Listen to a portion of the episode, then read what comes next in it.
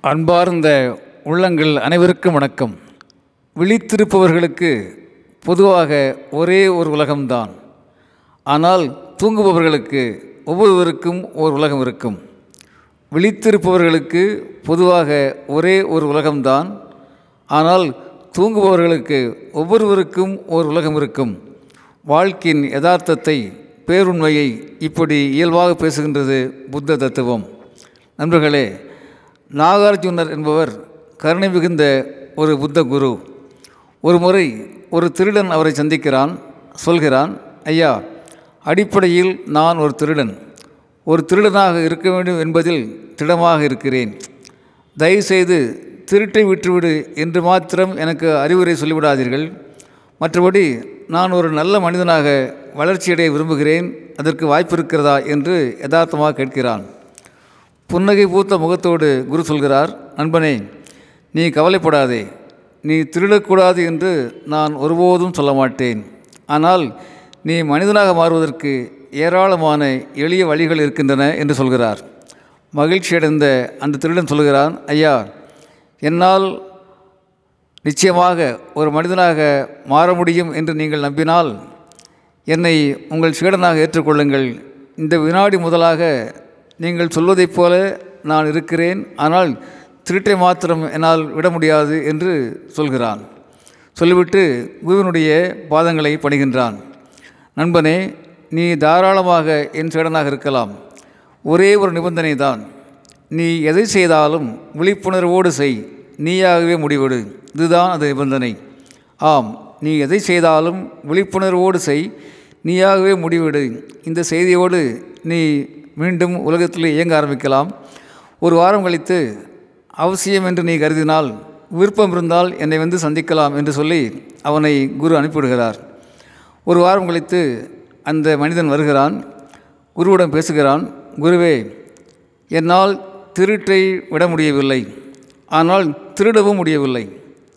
என்னால் திருட்டை விட முடியவில்லை. ஆனால் திருடவும் முடியவில்லை. என்ன செய்வது என்று தெரியவில்லை. காரணம் நான் திருடப் போனால் எதை செய்தாலும் விழிப்புணர்வோடு செய். நீயே முடிவிடு என்கின்ற தங்கள் மொழிகள் என் காதுக்குள்ளே தொடர்ந்து ஒலிக்கின்றன. நேற்று கூட ஒரு அரசனின் அரண்மனைக்கு சென்றேன். திருடுவதற்காகத்தான் சென்றேன். கஜானாவில் வைரக்கற்கள் பார்த்தேன். அந்த வைரக்கற்களை என்னால் எடுக்க முடியவில்லை. வைரக்கற்களுக்கும் கூழாங்கற்களுக்கும் எனக்கு வேறுபாடு தெரியவில்லை. என்னால் அவற்றை தொட முடியவில்லை. மௌனமாக திரும்பிவிட்டேன். நான் இப்பொழுது என்ன செய்ய வேண்டும் என்று கேட்கிறான்.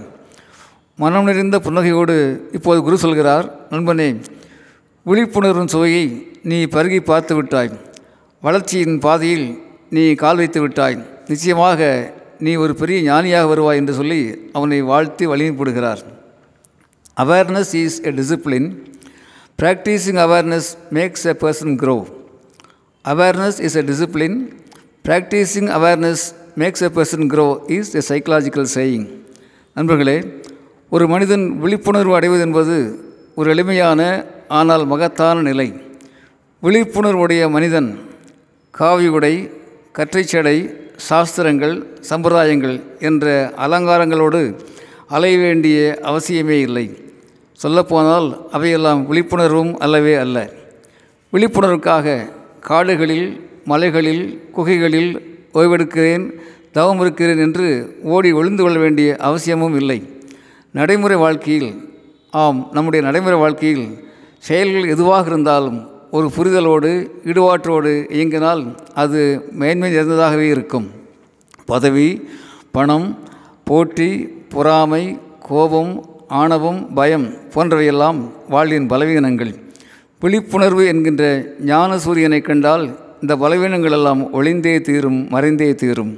நண்பர்களே விழிப்புணர்வு ஒரு பேரானந்தம் ஒரு பேர் உண்மை வாடிய பயிரை கண்டபோதெல்லாம் வாடினேன் என்றும் வயிற்றுக்கு சோறிட வேண்டும் இங்கே வாழும் மனிதருக்கெல்லாம் என்றும் பகுத்துண்டு பள்ளியூர் ஓம்புதல் நூலோ தொகுத்தவற்றிலெல்லாம் தலை என்றும் யாம் பெற்ற இன்பம் பெருக வையம் என்றும் பேசுவதற்கு எவ்வளவு பெரிய விழிப்புணர்வு மனம் இருந்திருக்க வேண்டும் என்று நாம் யோசித்து பார்க்கலாம். பாரடா பார் உன்னோடு பிறந்த பட்டாளம். கூவு கூவு மானிட சமுத்திரம் நீ என்று கூவு. பாரடா பார் உன்னோடு பிறந்த பட்டாளம். கூவு கூவு மானிட சமுத்திரம் என்று ஓங்கி ஓங்கி கூங்குவதற்கு ஒரு மனிதனுக்கு எவ்வளவு பெரிய பரந்த விழிப்புணர்வு கொண்ட மனம் இருந்திருக்க வேண்டும் என்று நாம் யோசித்து பார்க்கலாம். நண்பர்களே இயல்பாய் யதார்த்தமாய் எளிமையாய் தனக்குத்தானே உண்மையாக இருப்பது விழிப்புணர்வு என்று எளிமையாக நம்மால் உணர்ந்து கொள்ள முடியும். வாடிய பெயரை கண்டுபோது ஆம் வாடிய பெயரை கண்டு வாடுவதோடு நின்றுவிடாமல் பயிர்கள் அனைத்தையும் உயிர்கள் அனைத்தையும் வாழ்விக்கும் வழிகளையும் அறிவோம் செயல்படுத்துவோம் உயர்வோம் உலகத்தையும் உயர்த்துவோம். அன்புடன் அரங்க கோபால் இயக்குனர் சிபிஐஏஎஸ் அகாடமி கோவை.